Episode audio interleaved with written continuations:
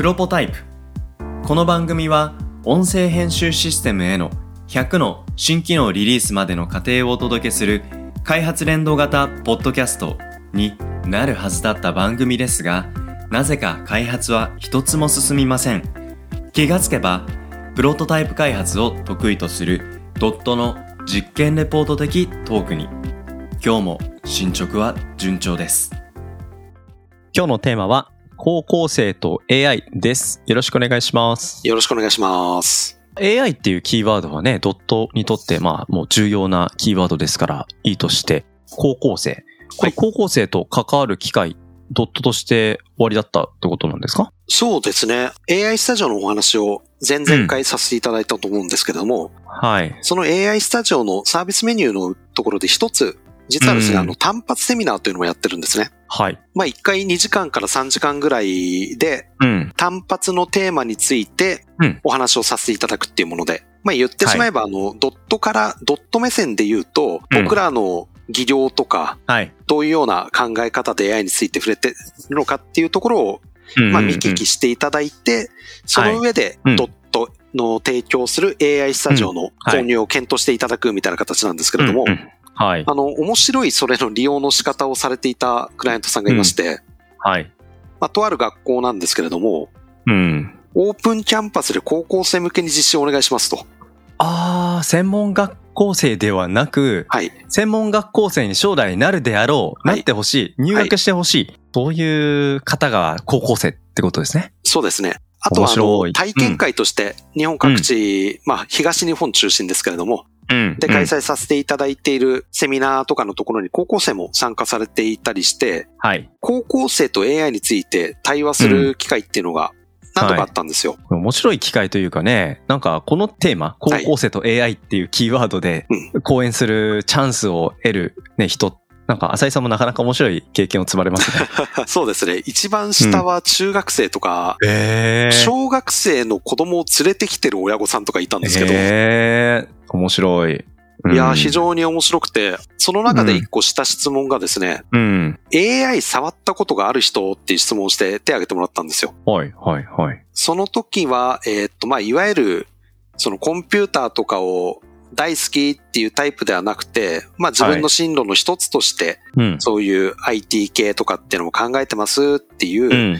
まあ言ってしまえば一般的な学生さん、うん。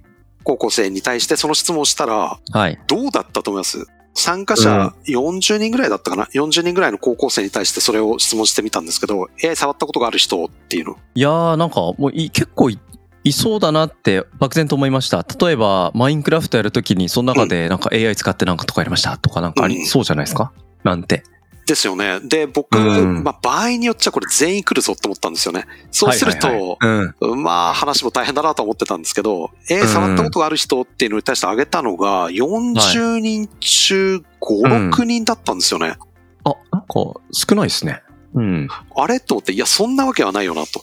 うんうんうん。で、そこであの、ちょっと思ったのが、はい、そうか、彼らにとって、彼女たちにとって、うん AI ってなんだろうっていうふうに思って、はははうん。で、そこで、まあ、あの、言ってしまえば、そこの回答どっちでもよかったっちゃよかったんですけど、うんうんうんはい。じゃあ、Google マップ触ったことがある人とか、うんうんうんうん。具体的なサービス名を言うと、まあ、ほぼ全員触ってるわけですよ。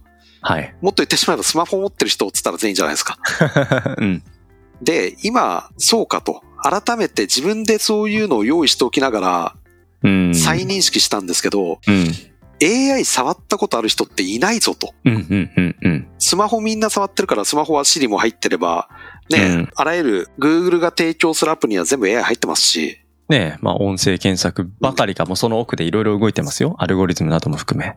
AI イコールチャット GPT みたいな認識をしちゃってる人ももしかしたらね、世の中にいるかもしれないですけど、はいそうじゃなくて、もう AI って特別な技術じゃなくてインフラになってるんだと。はあ、はあはあはあ、で、インフラになってるっていうのってどういうことかっていうと、使ってる実感なく使ってるってことだと思うんですよね。まあね、あの、湯水のごとくとか、電気使ってますかって書いて、はあ、みたいな感じですよね。そう、電気使ってますかって言われて、なんかパッと想像ってしにくいじゃないですか。もちろんまあ電球みたいな。まあ、多大なるね、恩恵を受けて、我々なくして、うんあの、生活は成り立たないけれども、使ってる時間が遠いっていう、うん。そういう扱いとしては AI も近いものになってるっていうことの発見ですかね。そうなんですよ。で、うん高校生とかだとより顕著で、も AI あって当然の中に入ってるので、うん、別にあうん、の、Siri とかが特別じゃないんですよね。はい、はい、はい。でも、僕ら世代って、Siri とかって特別じゃないですか。はい。アレクサとかにも。まあ、うん。スマートスピーカーが日本で普及してるかっていうと、ちょっと微妙なところはありますけれども、うんうんうん他にも様々な、まあ最初から言葉に出ているチャット GPT とかでもいいんですけど、うんああいうチャットで AI とのやりとりっていうのがすげえっていうのが、うん。だんだんすげえじゃなくて、まあはい、ありますよね、ぐらいになっていく。うんうんうんはい。で今の高校生は多分それ両方いるんだろうなと思ってるんですけど、はい。より今の小学生ぐらいまでに行くと、チャット GPT というかチャットで AI とやりとりなんて普通になっていくし、うんまあ、恋愛相談や人生相談を AI に対して行っていくっていうのも普通になっていくじゃないですか。はい、はい、はい。その転換期にある人々にうん。AI を教えるとか AI の話をするきっかけを作ってもらえたっていうのはすごい面白くて、うんうんうん。時代の変化を浅井さんは目の当たりにまさにしたわけですね。そうなんですよ。今後 AI を組み込んだロボットとかっていうのも絶対出てきますよね。うんうんうん。そうすると、まあその頃僕らは何歳かわかんないですけど、うん。40超えてからですかね、生活の中にロボットがいるっていうのは。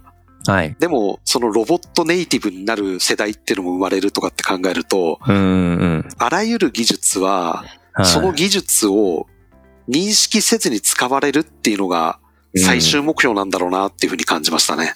まあ、だから本当に置物だったり、まあ、うん、歯磨きする感覚に近い日常レベルというか、うん別に使ってる感覚ないというかね。あの、なんかもうロボットっていうとね、日常で一番近い感覚でロボットで言うと僕ガストの猫型配膳ロボットですはいけど、はいはいはい。うん。あれだってもうなんかね、家族ファミリーで行って小さい子供たち来て喜んで、別に何か特別な感じ抱くというよりも当たり前のように来て、当たり前のように料理を受け取って、で、ボタンを押して帰ってもらうみたいな。ねああいうのがもっといろんな場面で出くわすことが日常化していくっていうことなのかもしれないですね。そうですね。で、なんかその AI っていうところで言うと、当たり前になったっていう判断基準ってどこだろうなってちょっと思ったんですよ。うんうんうんインフラになったとか AI が当然の時代になったっていうのって、うん。はい。ある意味ではもう AI はあって当然だっていうふうに言ってる方もいらっしゃるじゃないですか。うん。でもその AI が本当に人々にとって当たり前の存在になるって、多分、うん。その AI というものについて、うん。批判的な意見っていうのがうん。隠れた瞬間なのかなと思ったんですよね。はあ、はああはあはの、猫型配膳ロボットで言ったら、うん。まああれ子供たち、あるいはあの、その子供たちが大人になった時って、まあうん当然のものじゃないですか、ある意味。はい、はい。うん。ああ、なんか来た来た、みたいな。うんああ、なんかあのーちょっと詰まっちゃってる、みたいな。うんうんうん。ああ、でもまあ、もうすぐ来るか、みたいな。でも、それが当たり前じゃない世代にとっては、なんか批判的なことを言う人がいるわけですよ。いや、あれ邪魔だよね、とか。うんうんなんか、いや、人間運んだ方がいいんだけど、とか。でもそれは、自分の生活に突如現れたものだからそういう批判的な思考が出てきちゃうのであって、うん最初から自分の生活にずっといた人にとっては。その欠点含めてそういうものなんですよね。はいはいはい。だから、例えば、まだ、今、20代、30代、40代世代のうん親御さんたちって、子供が YouTube を使うっていうのうんに、すごく、なんか、害悪を感じるよううな、そういうイメージだと思うんですけど、うんうちの息子2歳とかですけど、もう、なんか当たり前のように YouTube、YouTube キッズとかって言うわけですよ。はいはいはい。でそういう彼らが大人になった時に、うん子供たちが YouTube 見るっていうのは別に害悪でも何でもない感じがする。むしろテレビ見せさせるよりもよっぽど普通だっていうう。ん。うん。そうなるともうそれはインフラですよねっていう感覚に近いかもしれないですね。そうなんですよ。僕らが提供しているシステムもうちょっとそれの縮図みたいなもんで、うん。最初やっぱりあの、新しいシステムを導入っていうふうにすると、お客さんの中には、いや、これ前はこうだったから、前のシステム入れる前の方が楽だったんだけどな、みたいな感じで言う人もいるんですけど、うん、うん、だんだんとそれが当たり前になっていくと、うん。そのシステムに一つ見ても、やっぱりあの、ちょっとダメなところとかっていうのはあったりはするんですよ。あったりはするんですけれども、なんかそれが当たり前になる。それを踏まえて業務設計するっていうのになった瞬間に、システムがうんその人たちにとって当たり前になったっていうことなので、不満がなくなるじゃなくて、不満が言うという発想が消える。なので隠れるという表現をしたんですけど、なるほど。最初から不満がないわけでもない。はいで、ある程度不満があって吐き出されて、でもそれでも使わざるを得ないっていうような状況を経過していくと不満が消える。うん消えるっていうのはまあどこかに追いやられる。ううん。隠れているっていう、はいはいはい。っていうのをね、はい。うん。そういう意味だとやっぱ初期はやっぱりいろんな批判っていうことは、まあつきものだっていうことは、うんまあなんかよく言われることだと思うんですけど、うん。そういう批判をちょっと長い時間軸でね、受け止めたりとかすると、うん。ちょっとメンタリティ的に、はい、あの、丈夫な受け止め方ができるのかもなって思いますし、うん。逆にインフラ化した時にそれがあるのにないものとして受け止めてしまうことによる盲目さ、うんうんここはちょっと怖いなっていうのは思うのでね。うん、そこのバランスっていうことをしっかり捉まえていきたい感じはしますよね。AI 一つ取ってみて考えてみても、なるべく多様な視点を持ちたいなと個人的にはずっと思っているんですけど、はい。その多様な視点っていうのは、なんかあの、自分の多様な視点だけじゃなくて、幅広い世代の縦軸で見た時のうん多様さっていうのも持たないと、うんあの、何かを見過ごすぞっていうのを高校生向けのオープンキャンパスでちょっと感じたというのが今日のうん話ですね。同じ2024年を生きていても、それを見ている景色とか前提とする過ごしてきた時代感、うんここの違いで今目の前である自分の前の景色に対する認知のされ方が本当に多様だっていうことですよね。そうですね。うん。うん。そこへの意識を確かに、うん。考えさせられるエピソードですね。はいはい。ちょっとそういうことを大事にしながら、とはいえね、やっぱりこの技術の中でいろんなやっぱり新しい社会の変化、楽しんでいく視点も忘れないでいきたいなと思います。はい。今回は高校生と AI についてお届けしました。ありがとうございます。ありがとうございました。